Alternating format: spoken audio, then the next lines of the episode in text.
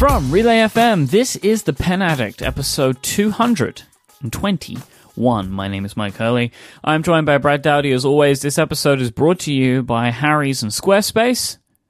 Mr. Dowdy, how are you today? I'm good, sir. How are you? That was a very lively introduction by you. I mean, they're I'm all pretty lively, but you're Pumping up the jam. Yeah. you know? Mm-hmm. Well, you have a big afternoon. I mean, this is the most important part of your day on Wednesday is the Pen Addict podcast, number one. The number two is the Apple event this afternoon, right? That's why I'm so excited right now. This is my peak of the day. Yes. Yeah. So we'll get you started off on the right foot. Although uh, my show notes are filled with uh, a little bit of angst. Anger. Uh, I, I hate to say. Vitriol in our show notes today. Lots of curse words, um, which we cannot repeat, but I just want you to know there are F bombs all over our show notes. So you have that to look forward to. Yeah, a certain person put me in a bad mood, which we'll we'll talk about in in a little bit. But you know, the the first thing I wanted to talk about though is your your moving conundrum from last week, and it didn't get me motivated to um, get my house in order, if you will, because it's something I've been meaning to do for a long time. But I finally had the time and effort to. Uh, be able to get in and try to organize some of my stationery, you know, like some of the stuff we talked about, um, with you moving last week and getting new shelving and all that kind of stuff and how you should store things. And I still don't necessarily have great answers for you, but I tried to at least fix what I have because it was pretty much a mess. So you you saw some of my pictures I, I posted on Instagram. Yeah, I was Uh, this- also watching this- your story, your Instagram story. Which Oh yeah, those are of fun. Like yeah. Those are fun. Then I forgot to end it, and then it vanishes after like 24 hours. Yep, it does. It does. Ephemeral, that's okay. ephemeral content, Brad. Yes. yes. yeah, So, I uh, I've got to say, like looking at this, man, there's you got a lot of stuff here, but Mm-hmm. in a way, like it doesn't feel like as much as I would have expected at the same time. Like you should have, and I expect you do have way more stuff than this. Yeah, I You do. got a There's lot of ink there, man. Like I think that's your key problem. I know that you're calling out notebooks as your Yeah. issue, and you were really upset about notebooks. But Mm-hmm. looking at that, like basically one and a half shells of ink, like that Mm-hmm. stuff is just difficult to do anything with. Yeah, it is, and you know, not a lot of it, ha- not all of it has boxes, so they're always hard to arrange properly. But you know, I mean, I took some before and during and after pictures, and I didn't get to finish it all the way because I got sidetracked during the middle of the day. Um, I was gone for a while, so my project got put on hold until I got back, so I didn't have as much time. But I spent a few hours working on it, and so I have like this six shelf thing in a closet. Um, and the shelves don't have any, you know, That storage looks like a pretty them. big closet. It is a big closet. It's got two sides. It's like the whole left side is full of more shelves. That's all like books and DVDs, and then like pen boxes. Um, so I did move some, rearrange some of that, and I'm going to rearrange more of that for some of these notebooks. Because what I found out as I was doing this, like you said a minute ago, notebooks are the real problem here. Like I'm fine with the pens, I'm fine with the inks, but the notebooks are everywhere, and I don't know what to do. Like my first, Yeah, I see, I see that. I guess, I guess, like where I'm saying like ink is a problem because it's hard to do anything with. At least you can have like way more bottles of ink and it takes up less space. yeah, Yeah. Yeah, so you know the the ink's clearly a problem. I mean, I have too much, but eh, that's okay. You know, I like trying different things, and I'm good with that. Then I did like the top shelf. I put up a bunch of the big notebooks that don't really have a great place to go, and then the third shelf, I got the little Field Notes retail display from my friend Kevin uh, Penley that used to work for Nock. He he was moving and wanted to get rid of it, and I said, "Yeah, I'll take it." And I figured I'd use it for my storage. It'll probably eventually go in my office, and that's where I keep like the the one of each of all the colors. Um, so they're in Yeah, that I've little got to say, display. I'm so jealous of that. Yeah. so that came out good on the shelf. And then I stacked all the extra field notes I have um, up to the side of it. And then, like, I took a bunch of pens and notebooks and other things off the shelf. So I have three more shelves to get through. The pens are going to be okay. I've got like these, um, they actually call them dish pans or dish buckets. Not like dish pan, like, not like bedpan, but like, you know, Like washing sink dishes bucket sink- things. Yeah, Yeah. yeah, like like for drying dishes and things like that. So I got them. They don't really fit perfectly in the No, they shelf, but they're overhang. good enough for like all my gel pens, all my ballpoint pens, all my highlighters. All those things go in Ziplocs in those bags. So when I get all of a sudden I have 10 of those on my desk, I can go in and drop them in the little bag that they need, right? So mm-hmm. the problem's still going to be when I get done with this is the notebooks because number one, there's so many of them. Number two, they're so many different sizes and configurations, they don't stack neatly. So having to figure out what to do with that, you know, like it's good, like the memo books stack well as long as they're wrapped. The A5 books are usually the right size and configuration to stack well. Everything else is kind of a crapshoot. Um, you know, just random sizes, some used, some not used. Um, so I just got to figure that out. I mean, and I, I'm going to ship a bunch of these off. You know, I've got some some people. I'll probably send some to the school just because I don't need this many. Um, and I, the biggest thing that you should focus on, which I'm trying to do when I get done with this, is to have room for growth. You know, you got to build in Mm. some extra space. This Like, is what I, was talking about, right? Like you can't Yeah. just have it so like, oh great, everything fits. No, that's that's that's a problem. yeah, if you max it out right out the gate, you are in big trouble. So I ended up not getting finished. Um, so I'll probably get back to it this weekend, see if I can figure something out with the notebooks. So my But, my uh, final solution Mhm. is going to be the IKEA Kallax stuff. Mhm, I was mhm, taking a look through it. And what I really like is uh, obviously because it's IKEA, it's kind of uh, expandable in a way, like because it's basically like the empty squares, but you can buy doors and shelves, like drawers, to go inside of them, Mhm. so you can kind of like customize it to what you need. Yeah. So like I'm gonna get a few. I'll get some boxes, throw some stuff in, get some shelves, or like drawers. I mean, and put some stuff in those, and and then I should be able to like build and rearrange it like over time because you can kind of pull stuff out, put new stuff in. So I- that's probably what I'm gonna go with. What is what I'm gonna go with? But I haven't, obviously I haven't worked out the exact amount of these things. But in my mega office, I'm basically gonna put as many of these units in as possible, Yeah. and then it, some of them will be empty, but that's fine because that's the idea, right? Exactly. Yeah, that's perfect. So, So there anyway, you go. I didn't. Uh, the a bunch of questions. You know, did I find anything? You know, I was Yeah. not expecting to find. I really didn't. I, I found a bunch of old business cards from Jeff's previous business called Alter Manufacturing, which I You also found that getting. crazy JetPens hat that you put in your Instagram story. yeah, that hat's pretty sweet. Um, I love that thing. So, um, yeah, I moved that to my closet, and uh, so uh, uh, so I can wear it from time to time. Jet Doe has the the same hairdo that I do, so I, I appreciate him, and that the hat's pretty sweet. I can fit my hair right in it. so, as thrilling as that was, the notebooks got me a little angsty. And when I started writing the show notes, that angst came out in uh, these next few topics a little bit. Um, and it's really just the first one. The other stuff's fine, but I just got on a roll and uh, just started going through through the notes that way. But our uh, nemesis, I'm going to call her, uh, Anne Trubek. If you guys will remember that name, she's the one that was on the Freakonomics podcast. I think Stephen Dubner did that. I don't know if his partner did that one, but I think it was Dubner was the host on that one. Um, and she was she's writing a book um about um essentially that handwriting can just go away. We don't need to learn it. It doesn't matter. And she this came back to light because she did an opinion piece 2 weeks ago in the New York Times in the, you know, in the op-ed section called handwriting just doesn't matter. And she goes through all this historical stuff of why, you know, how we've evolved over time and no one, you know, scratches on caves with rocks and sticks anymore and and things like that. So, you know, but it's just all this nonsense. And then what really, you know, that's fine. I'm good with all this. You know, she's going through the failings of handwriting through time, how it's changed and morphed, why we should move into digital things and things like that. And then at the end, the very last paragraph, she has to drop in the thing that bothers me the most about her.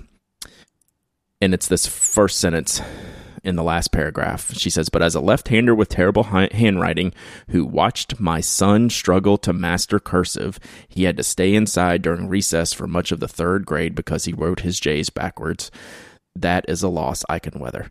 That drives me insane. I, I just want to come through the computer at her when she writes nonsense like this. She did this on the podcast. She said her son was had issues. I think they changed schools or something in second grade. It was a second grade issue on the podcast. um, where her son, you know, was trying to learn handwriting and couldn't get it. I, I think my daughter wrote her nines backwards for about two years. I mean, this is what kids do. It's part of the learning process, and they need to be taught that so they can write it normally. Your son had to stay back from recess for all of third grade for writing his J's backwards. I doubt that. He just needs to keep going and keep writing and keep learning and then the J's happen. You know, it's he's not going to write his J's backwards forever. You know, you don't see adults walking around sucking their thumb. You know, it just stops. It's infuriating when she invokes her son not being schooled properly or not being able to do everything perfectly right out the gate when you know I've saw I've seen my daughter go through the same thing and it's a completely normal thing like what she's saying with her son is not abnormal. That's such a normal thing going through yep. first, second, and third grade as you're learning to write, as you're trying to um, pick up just printing. And I'm not even talking about cursive here. Like, you know, I, I just want the kids to be able to learn handwriting. I would like them to be able to read to write cursive because it helps you read cursive.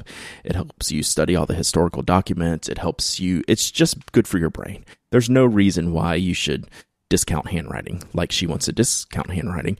And just to be perfectly clear, the tagline at the bottom of the post or the the article on the New York Times is Anne Trubek is the author of the forthcoming The History and Uncertain Future of Handwriting. So, I mean, she actually she's trying to sell a book. So, and that's fine. But the way she invokes her child repeatedly really bothers me because I've had kids that have gone through this stuff and have learned you know, over the years, just by practice, just by doing their homework, you know, we'll sit there and write pages of the letters that they're not working on, that are that are not coming out right in their hand, and they get frustrated. It, it's part of growing up. It's part of learning, and nothing it's makes like me so angry. That we shouldn't learn mental arithmetic anymore because we have calculators. Right. Right. But I mean, we still do that stuff because there's like basic understanding of just the way things work. Maybe in 50 years, we won't teach cursive in school anymore. Maybe. Right. right? Maybe right. It, for whatever reason, it just won't happen anymore. But right now, it's still something you need to know. It's still, you know, you need to know how to write. You need to know how to fill out a form. Yeah. See, it's a skill that kids need to learn. And quite frankly, kids will always struggle with it. I still struggle with writing at times. Like, I get my P's and my B's mixed up, and I, I know my D's, anything that looks like that shape, I get them all mixed up constantly. And I don't know why I've always been this way. It's just a thing that's embedded in my brain just to get those mixed up. Like it just happens. Like, but, but I don't think any, I mean, I don't know what kind of school is doing that to a kid. Right. Right. Like keeping them in every recess. Maybe right. they do sometimes, you know, for extra, like extra training, sure. extra help that's also not a punishment. Like they're trying to right. help him. right. Right. It's right. not being detained. Like they're trying to help right. the kid. I don't know. I mean, yeah. clearly this upsets her for whatever reason, and I understand that. But I don't think that decrying. I mean, we spoke we spoke about this before, right? When when the article yeah, came out, when they did the podcast, it was a few months ago when they did the Freakonomics show when she was on there. But I don't think it's reason enough to decry that handwriting should be over. Right, right. So we put the so that was two weeks ago. Last week, the opinion page ran all the letters to the editor that they got, or some of them. There were seven that they posted. Not one of them supported her. Like they were all, you know, pretty upset with her conclusion. Um, which generally, when you see a divisive article, you'll get both sides' responses represented in a paper like the Times. You know, the in the op-ed letters, you'll get you know some people fully agree. Some people disagree. Some people in the middle. This was all just disagreement down the board. Um, so I thought that was kind of telling. It's I, I don't get it. I, I don't know why why you want to make this your thing. Like mm-hmm. why why is this your platform? I don't understand it, and I and I never will. So there's that. But one thing I do understand, Mike, is the value of a good shave. And boy, I had a great shave with my Harry's razor this morning. Look at you. You just you're so good at this. You know? I try, man. You really do. You just Anne Trubek got me ramped up. Harry's does give you that great shave, and they continue to give you an even better shave because they improve their product and don't charge you more. This is what makes Harry's so great. They don't, they're adding tons of features to their razors. They're changing up their blades, but they're not charging you any more for it. They're keeping that price the same. This isn't what you're used to with your previous razor companies, but this is why Harry's is different and it's why you should be checking them out. Harry's five blade razors include a soft flex hinge for more comfortable glide, a trimmer blade for hard to reach places, a lubricating strip, and their new razor handle has a great texture to it, so even when your hands are wet, you'll be able to keep that grip and get the shade that you're looking for. Harry's will give you a full refund if you're not happy with their products because they believe in guaranteeing their quality because they know how great they are and they're at a great price as well. They're just two dollars per blade. So much cheaper than what you're going to find of other big brand blade companies and razor companies. Which is why on average an everyday shaver saves $150 a year on blades using Harry's. That savings is amazing. And you get so much for it. You get a great looking product, great smelling products, all of their shaving stuff like the foaming shave gel and the aftershave stuff and the and all of the creams and stuff that they have they all smell amazing. You get great value for money and you're going to get a fantastic shave. And because you'll be able to get your blades and your products for cheaper you'll be able to f- switch the blades out more often and get that smoother shave every single time. Now for just $15 you can get yourself a weighted razor handle moisturizing shave cream and three precision engineered five blade cartridges and a beautiful travel cover as well but you can get this for $10 as being a listener of this show because if you go to harrys.com right now and use my code, which is penaddict to check out, you'll get $5 off your first purchase. That's H-A-R-R-Y-S dot com. Coupon code penaddict to check out for $5 off. Thank you so much to Harry's for their support of this show and Relay FM. So my my rage towards Anne Trubek um, kind of flowed through these next couple of topics, but it's really misplaced. Um, it was I was just on a roll writing the show documents. I'm not that upset about them, but we should definitely talk about them in um, very uh, in a, a, very curious manner. You know, there's lots of questions about it, and the, the first one is the new Mont Blanc uh, notebook that they're doing, the augmented paper. Uh, what are they calling this one, Michael? I didn't pull this one up here. The Mont Blanc one. Yeah. Um, the Mont Blanc uh, something. I guess they're. Yeah, I thought they were calling. I guess it's just, they're just calling it augmented paper. Augmented paper, yeah. Yeah, so this is the kind of things that you've heard of us talking and railing on about the the handwriting recognition, you know, writing with a pen, getting it into a digital conversion. And this is Mont Blanc's version of it. And the the article I read on it was on The Verge and mm-hmm. they while I'm not a huge Verge fan or Verge reader, I thought the author, who's this James Vincent, actually did a pretty good job on this, basically with a lot of the I don't get it stuff. Um, you know, the the price with anything on Mont Blanc is going to be the the kicker. It's going to be way more outrageous, um, you know, than any other comparable product for the most part. You know, the Moleskine stuff was around 200, 250, I think. It was around two, maybe 199.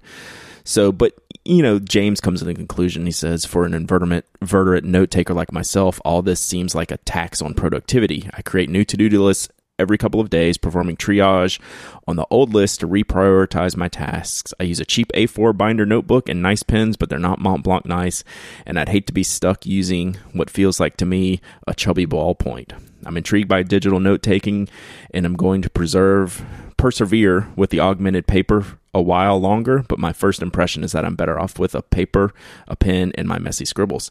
And I think that is a lot of people's res- end result who tries one of these devices out, don't you think?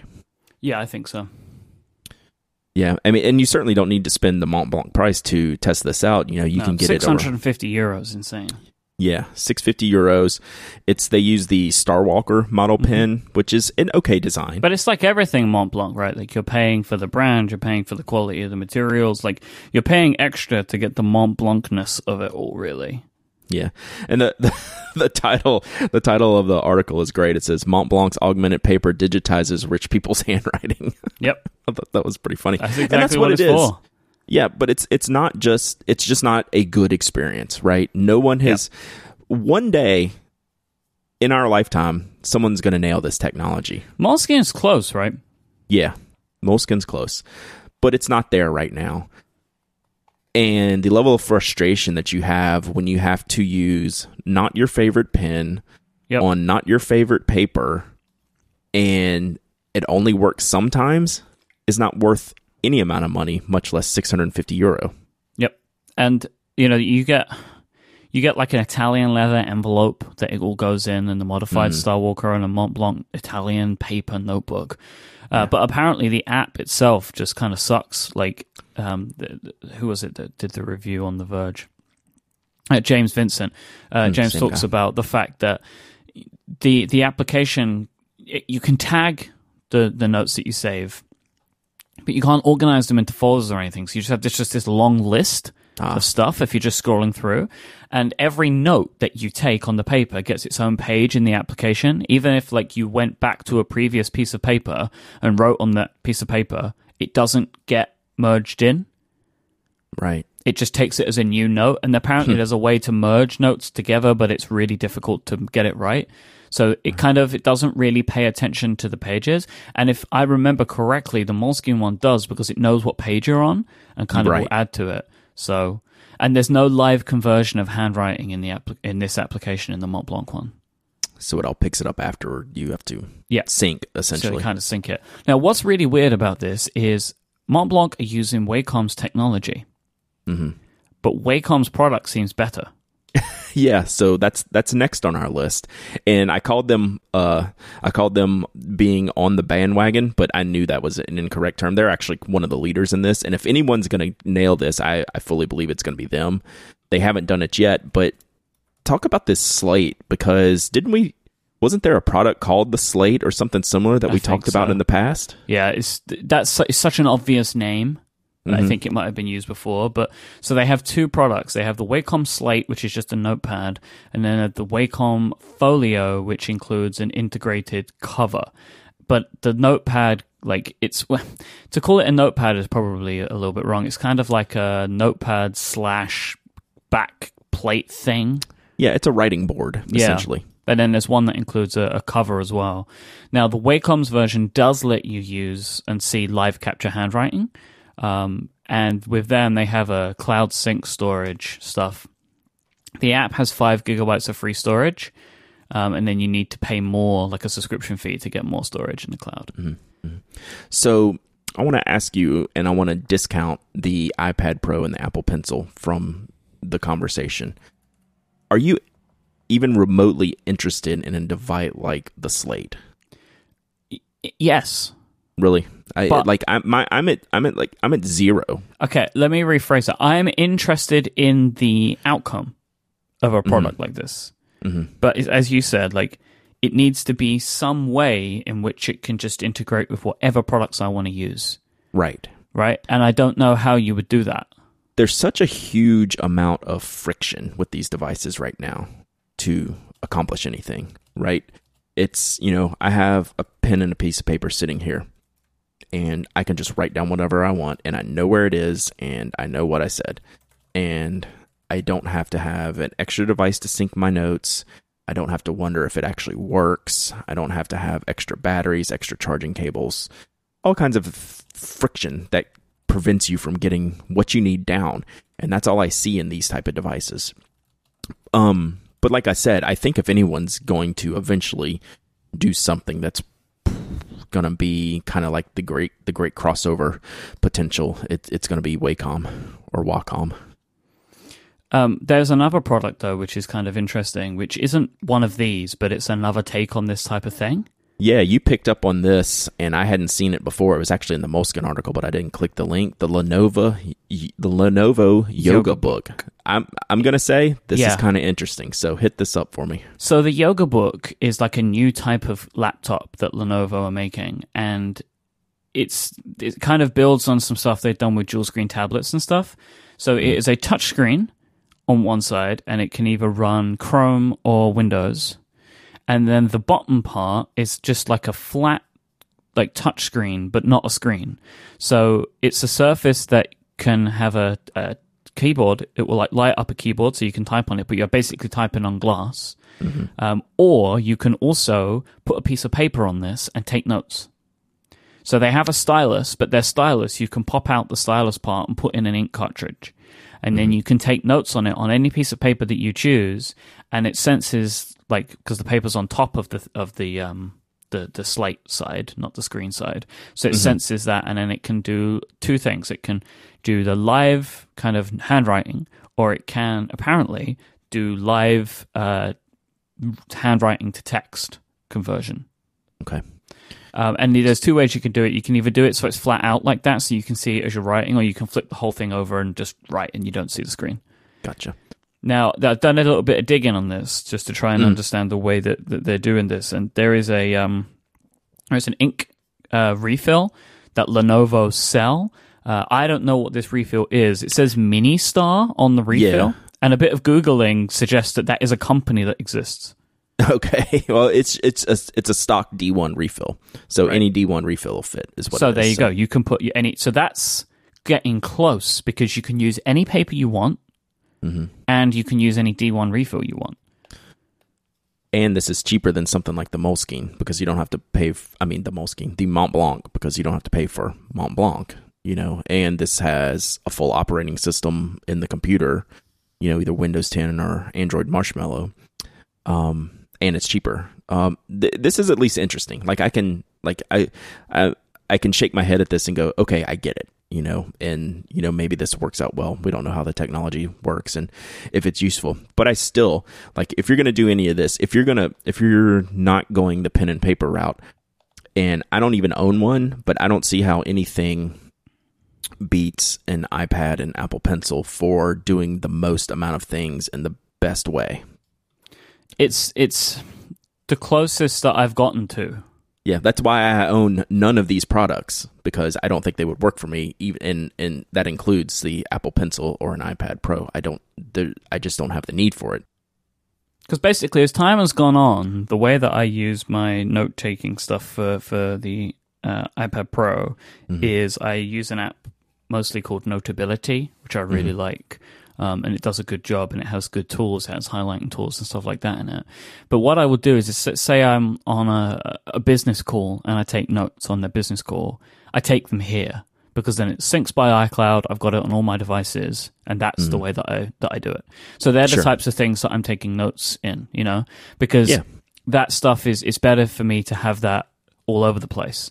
So for me, those things are better than than using paper and scanning it or whatever, because I can just write it straight in Notability, and I like so it a lot for you're that. you're using the Apple Pencil to to transcribe those notes essentially. Yep. So I just I have my iPad in front of me, and then I'm just taking notes in Notability of my Apple Pencil, and it's great.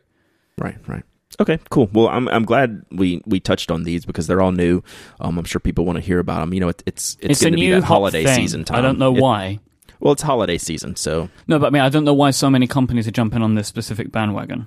yeah, it's expanding. And if if anything, if we've learned anything, one, it's going to there's going to be some frustration, and two, Moleskine seems to do it better than pretty much anyone else right now. So Yep. it's not a perfect uh, system. It's not a perfect outcome, but um, you know, next five years, I think we're going to see someone like really get it. I mean, it's it's it's on the way. I'm mildly interested. I'm not interested in any of these devices, but I think it one day I will have something um, like this.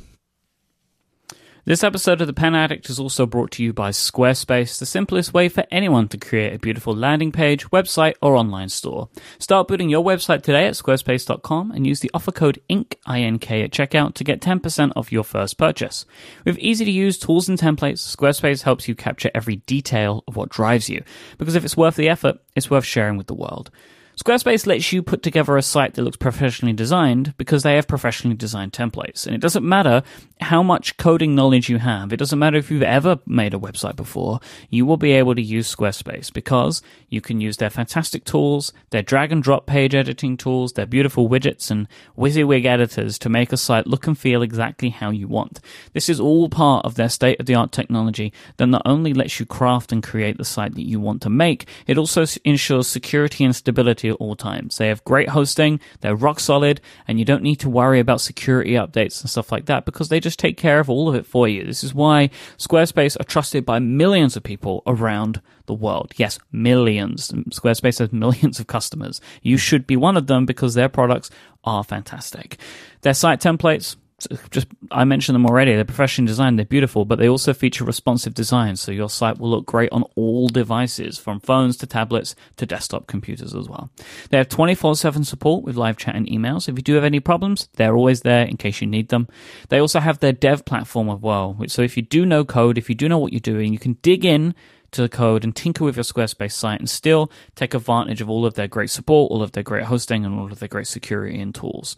And also, if you sign up for a year, you'll get a free domain name as well. Squarespace plans start at just $8 a month, and you can go and try them out right now by going to squarespace.com. You can sign up for a free trial. You don't need to put any credit card information in, so you can really give Squarespace a whirl before you sign up. And then when you do, make sure that you use the offer code INK, I-N-K at checkout to get 10% off your first purchase and show your support for the Pen Addict. Thank you so much to Squarespace for their continued support of this show and Relay FM.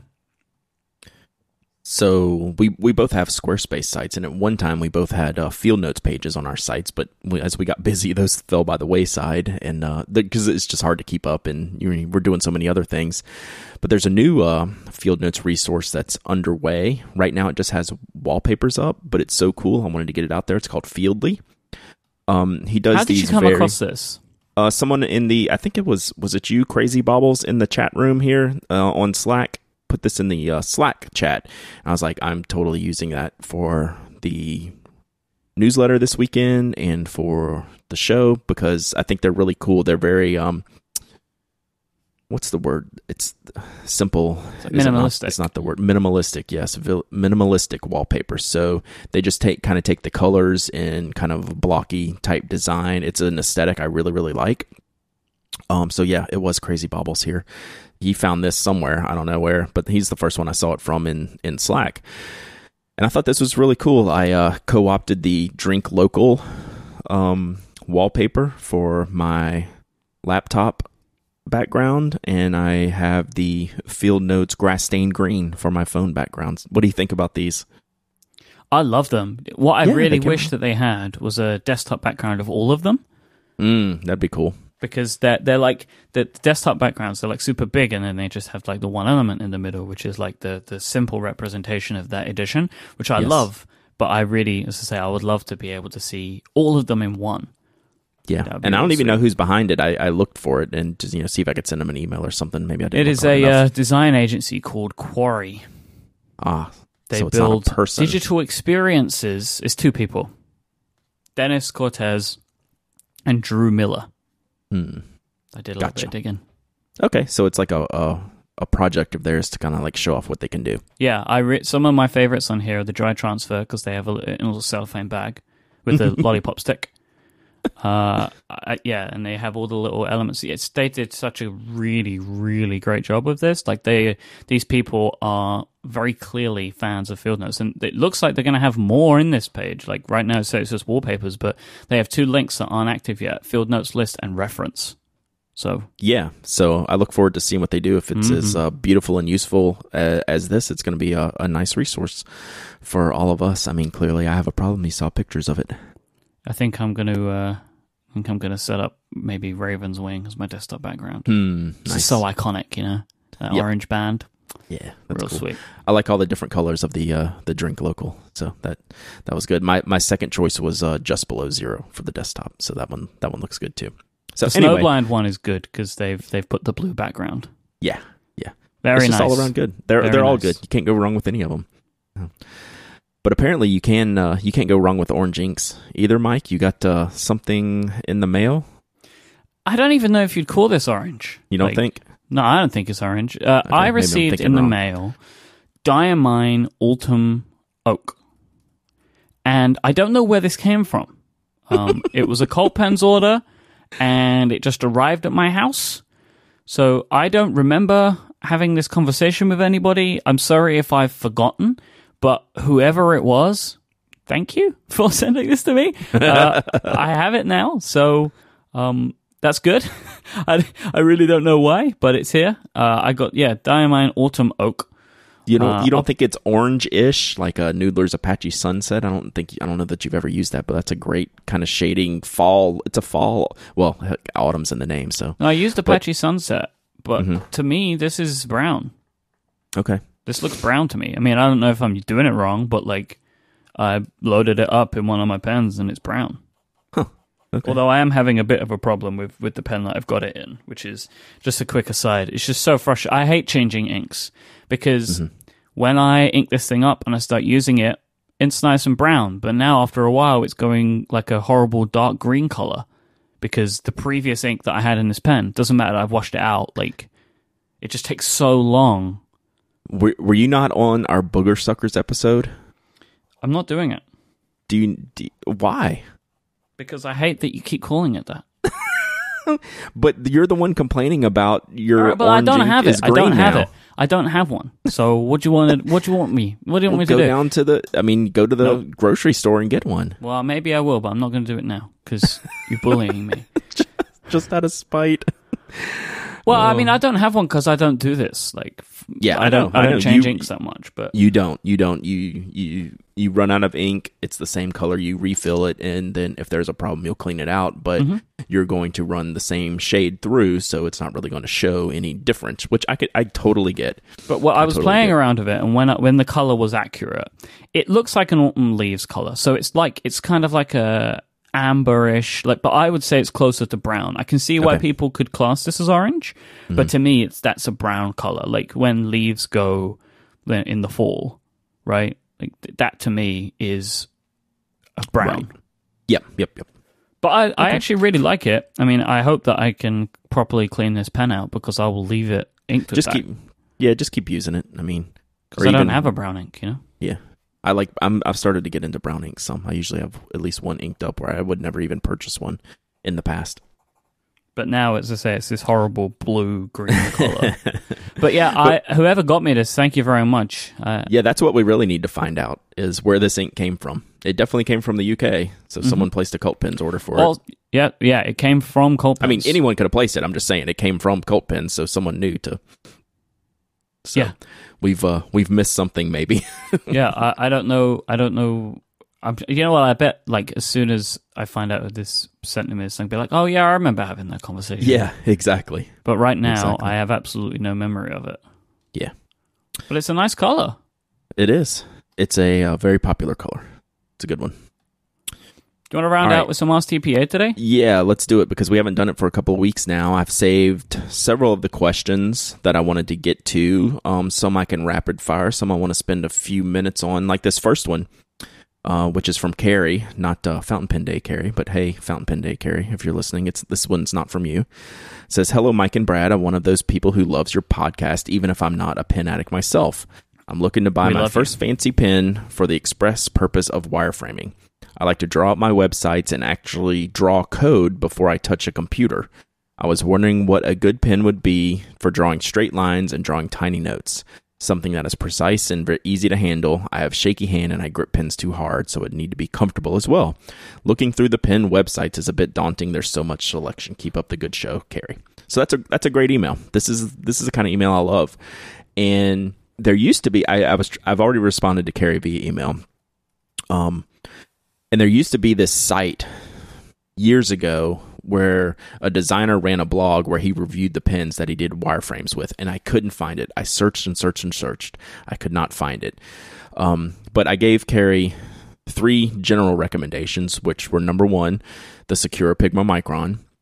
Um, I'm looking for something that has a lot of various tip sizes in black ink and that has archival ink properties and has a durable tip enough to where he can use it with a ruler if he needs to. So that's the first one that came to mind. Also, the Staedtler uh, pigment liner, essentially the same pen, just depends on your aesthetic preferences. Some prefer one over the other.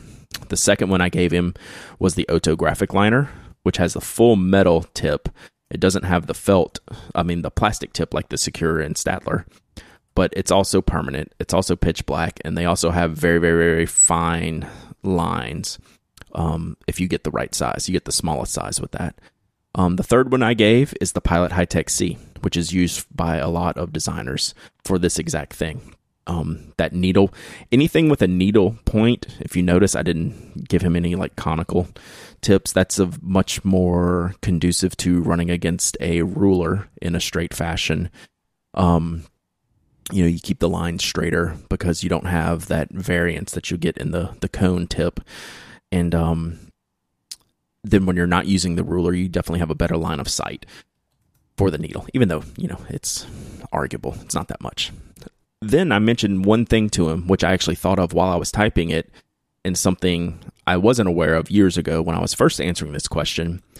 But these days, I see a lot of wireframe work with color and the Copic system for something like that because you can get the very fine black tip. They're metal tip, they're refillable, they're expensive. You're going to pay a premium for these pens. But they allow you, if you're using the black, to do your framing and then you need to add splashes of color. Their marker systems will draw over these markers without bleed or anything. Like you can do all kinds of cool touches and stuff like that. So, those were my recommendations for like a wireframing setup. So, um, those are all pens that I love, pens I like, and uh, it was it was really really good email. I enjoy, I especially enjoy seeing uh, someone, hey, I love your show. I'm not really a pen addict, but I just like listen. That's that's cool. We get that sometimes. I like that. The yeah, only thing that came to my mind, which is not even answering the the question, would be a Rotring 600. Yeah, uh, it's figured... something. It's totally out there because it's obviously it's not a pen, it's a pencil. But I feel like if this is the type of work you're doing, mm-hmm. doing it in pencil at least to begin might be a good uh, yep. idea. Yeah. And so would, I recommend the Rotring 600 for that. And that's the clear choice. I completely agree with that. So I, I think you should add this to your arsenal, even if you're looking to go pen at the end. Carry. Mm-hmm. I, th- I, think having a Rotring 600 would be a really great um, addition to that to allow you to do a little bit of extra or a little bit work or a little bit of like pre-work or whatever, and you can kind of go over it as you need to. Yeah, that's great. That'd be my recommendation. All right, so the next one is, and these are from a, a week or more ago on Twitter. a bunch of the hashtag Ask TPA questions. You can always reach us on Twitter at hashtag AskTPA. We have a script that pulls in all the files and gets them ready for us for the show. So the Idea Pump wants to know why there's no love for the Zebra F301 compact in the EDC community. What did it do to be ignored? So I wanted to bring this up because the 301 is actually a very popular pen. Um, you can get it at all kinds of stores on the store shelf, um, grocery stores, office supply stores, everywhere. The problem with it for the EDC community is the grip is really, really bad. It's this hard plastic, attempted kind of knurling thing, and it's just crummy. And the Zebra F701 has a full stainless steel barrel and a stainless steel knurled grip and it costs twice as much as the 301 but that twice as much means it costs $6 instead of $3 so the f701 is going to win that battle every time in the edc community just because of the way the grip is made for the f301 it's a good pin. I see a lot of people use it in an office environment, but um, for a carry pin, it's going to lose nearly every time to the 701. Right, Mike? I don't know anything about these. I know, I know that. I've That's never even seen to, them before. That's why I wanted to answer because it's a good, it's a question that comes up a lot. All right, so this one you can help me out with, and I think I know your answer, but I want to elaborate on a little bit more. So, uh, uh, I guess I probably should have gotten real names on some of these, but this is at Coatlid. Um, it's not really spelled like it sounds, but I'm going to go with that. He asks uh, you and I, which pen and or notebook subscription do you recommend preferably EU based because I am in Greece. Thank you very much. I, I can't I can't help. I don't know. Yeah, any. you can. Well, you just want to say field notes, right? But yeah, I mean, but I can't help because I can't go with the EU based.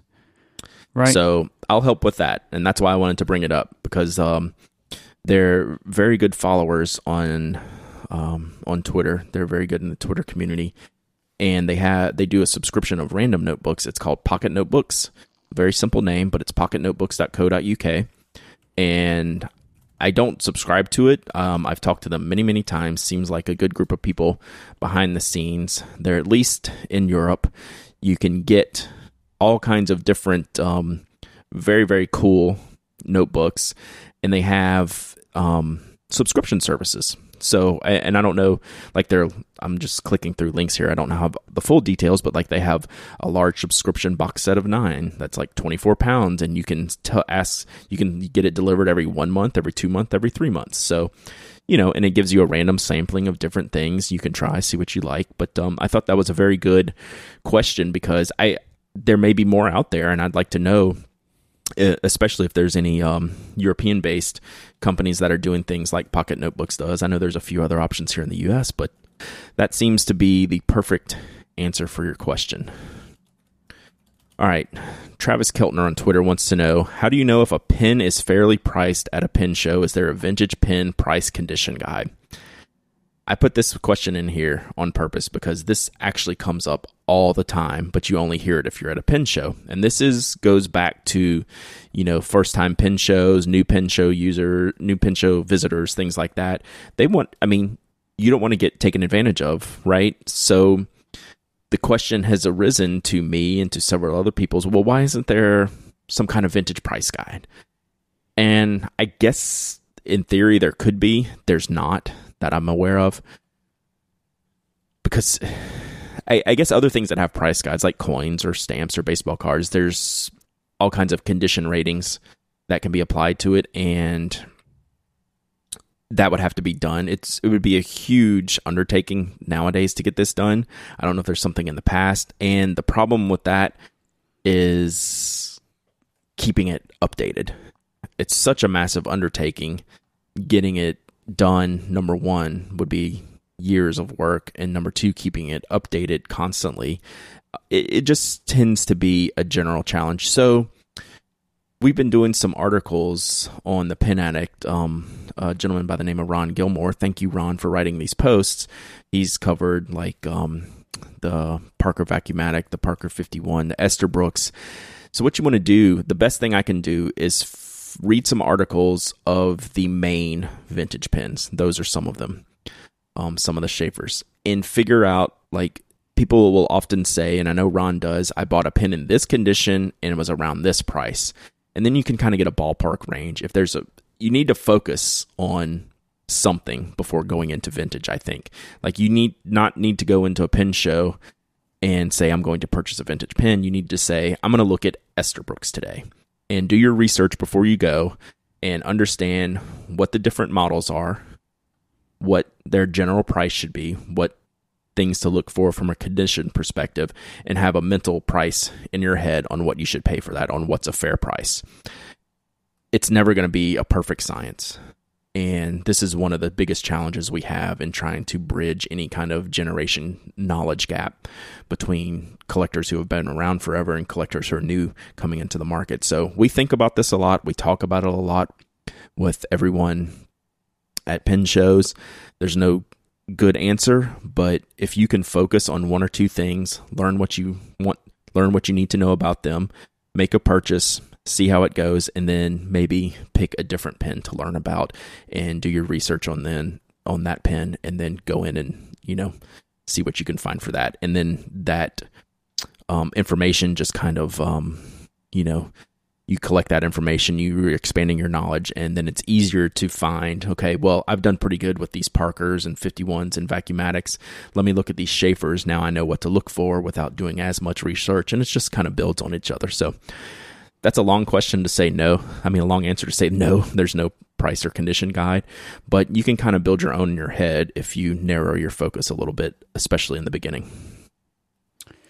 It's a, uh, is a minefield think, it is vintage. Pens. It is. It, there's never a show where something like this doesn't come up when I talk to um, new and old collectors alike.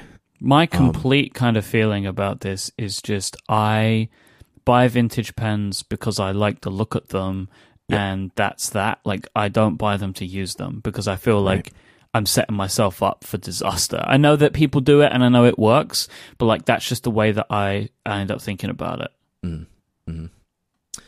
So speaking of disasters, Mike, and you're probably the wrong, wrong person to ask uh, based on your noodlers. Uh, I mean, your Diamine Autumn Oak experience a moment ago, but Bryant in the Slack wants to know if we have any ink nightmares that have ruined pens and nibs, and he puts in noodlers uh, with a question mark, as in, you know, does noodlers do that? And it's specific inks with noodlers. Like the Uh-huh. famous one is Bay State Blue. Which I we've been through this so many times. Yep. I have no idea why people do this. But people who love the ink so much and can't get away from it will dedicate a specific pen for that because it will stain stain a converter it'll stain a barrel if it's in a demonstrator with a piston filler. Um, it may stain the feed. I don't know what it's going to do to the nib. It's a very harsh ink but people can't get away from the color. Um, so they'll dedicate one pen to use. If you use good pen hygiene um, unlike mike Hey, you i'm just kidding. You actually do you do the right thing. Um if you if you take care of your pens like i don't have i have zero hesitancy to use iron gall inks because i know i'm going to keep up with that pen and it's not going to be sitting around for two or three months allowing that ink to do bad things to my pen. So if you get really attached to a very harsh ink like an iron gall ink um, and not all iron gall inks are created equally, right? Like Diamine's registrars is very strong. Um, it's liable to stain. It's hard to clean, and then things like um, Roaring King- Klingner's Salix is more on the tame side. You know, it cleans out easily even after weeks of being loaded in a pen. So there's always going to be some story about a ink ruined my pen and there are inks that will ruin your pens. Um, but honestly, they're few and far between if you practice good cleaning hygiene. So, you know, if you're worried about it up front, test it in a pen you're not worried about messing up. I've never, I've maybe, I've never like overly stained a barrel. Like that would be the most extreme. But I also never have purchased Bay State Blue or have tried like crazy things to put in these pens, you know, up front. So I am cognizant of what I put in most pens, but I don't hesitate to put iron gall inks or pigmented inks in my pens as long as I'm maintaining them and cleaning them correctly. So All right. So um couple more and then we'll wrap it up. hmm And this is from Bob at my pens my pen needs ink who uh, again who i've told him before has my son's favorite sticker in the pen universe even over the pen addict sticker so he sent me some extra ones so thank you bob he wants to know if either of us use one of those lap desk board things to write while sitting when another hard surface is not available do you mike No, I don't know. so I bought one of these a few years ago from Levenger because they make a, a they seem to have the most styles that were of my taste. And I used it pretty frequently before I had a desk available, and now it just kind of sits in the closet. I actually used it for a while and enjoy using it and would break it out um, if I was sitting on the couch or in a chair and wanted to do some writing. It worked very well. Um, it had kind of these elastic, kind of like a hard walnut top and then like a cushion on the bottom that was velcroed on. And you could actually get it pretty stable. Sometimes it wobbles some because of that cushioning cushioning effect, but you could get it pretty stable and have a solid writing surface and have these little rubber straps you could put in a couple extra pens or hold down your notebook or something like that. I enjoy them. You know, I think I probably paid like 40 or 50 bucks for mine. I got good use out of it. I haven't used it in probably a year or two though. I don't really break it out much anymore because I have enough different writing spaces for um for myself to use, but um I like them. You do if you're trying to do something more than writing, like drawing, coloring, you're going to get a little bit more movement than you like. But uh, otherwise, I would uh, recommend them. All right, last one, and we're back on the Europe bandwagon, which I can always get behind, Mike. We love our European listeners. Sure, we do. Um, so uh, Kimbat wants to know, or Kim herself, Kimbat, Kim herself uh, wants to know, do you know reliable sailor vendors in Europe? And uh, she she tagged you, and um, I actually I didn't go through the list here, but I know um, uh, Applebaum in the Netherlands. I think it's that's how you pronounce it. Uh, spelled Appelboom pins. I believe they are a sailor vendor. Uh, what about our friends at Cult Pens? They are, and that's Yeah, who I would so- buy from. So yeah, in the UK, Cult Pens. Let's see, Apple, and I'm uh, Applebaum carries pretty much everything. So they are very very popular, um, even for you know people ordering in the U.S. They get a lot of uh, U.S. business um, because they carry uh, all kinds all kinds of products. And uh, let's see, I'm pulling it up. Sorry. Oh, they do not have the sailor. Let's see There you go. Where you get? Ah, see, you're Oh, leading they people down the garden here path here. Nope, I got them. I got them. I got them. Let's see. No sailor. So cult See? pins. Cult Pens. Cult Pens is your winner. I was trying to give a few Trust me. options, but uh, Trust me, No, I no, know what I I'm talking about. This Dowdy Yeah. fellow, he hasn't got any idea. yeah, yeah, yeah. So uh, The only thing is, though, Cult Pens don't really have a great selection of sailor stuff. well, there's only a lot eight. of cheaper stuff. there's only eight inks at a time if you're looking for ink. Um, But if you're yeah, looking as far for the as pens pens, go, no- that's a no. different. That's a different story. Yeah. Um, and if actually if anyone knows any other good uh, sailor vendors in Europe, I'm probably missing some. Probably uh, probably the Akkerman store probably sells. Uh, they have a full full lineup of. Uh, you know, they don't just sell their. It's not an ink store, right? It's a fountain pen store. So uh, might uh might have that, but I don't know if they ship. How they sh- what their shipping is. So that's a couple of uh couple of options there to to keep in mind, and uh, we'll see if we can come up with some more. We'll we will follow up on that. Yeah, I mean, the customs are always going to hurt you, but a lot of the times you can win on the exchange rate to buy them from somewhere else. But Mhm. um, I'm going to put a, a link in the show notes to sailorpen.co.uk. They Mhm. have a, a list of companies that they recommend um, as uh, vendors.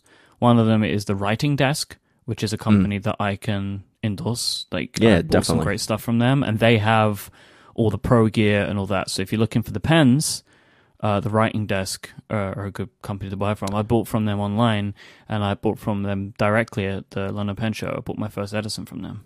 Nice. Okay, and uh, Akkerman in the Netherlands has the full lineup. Um, because right when you go to their page, they have the King of Pens. So if you carry King of Pens from Sailor, you carry everything. So there you go. Do you carry everything then? Because you carry King of Pen, Mm, right? I, I I carry it all, Mike. If you want to find our show notes for this week, you know where to go. Relay.fm slash penaddict slash 221. Thanks again to our sponsors for this week's episode, Squarespace and Harry's. If you want to find Brad online, he is at penaddict.com. He's at Dowdyism, D-O-W-D-Y-I-S-M on Twitter. Penaddict on Instagram. I am iMyke, I-M-Y-K-E. And uh, we'll be back next time. Thank you so much for listening. Until then, say goodbye, Brad Dowdy. Goodbye, Brad Dowdy.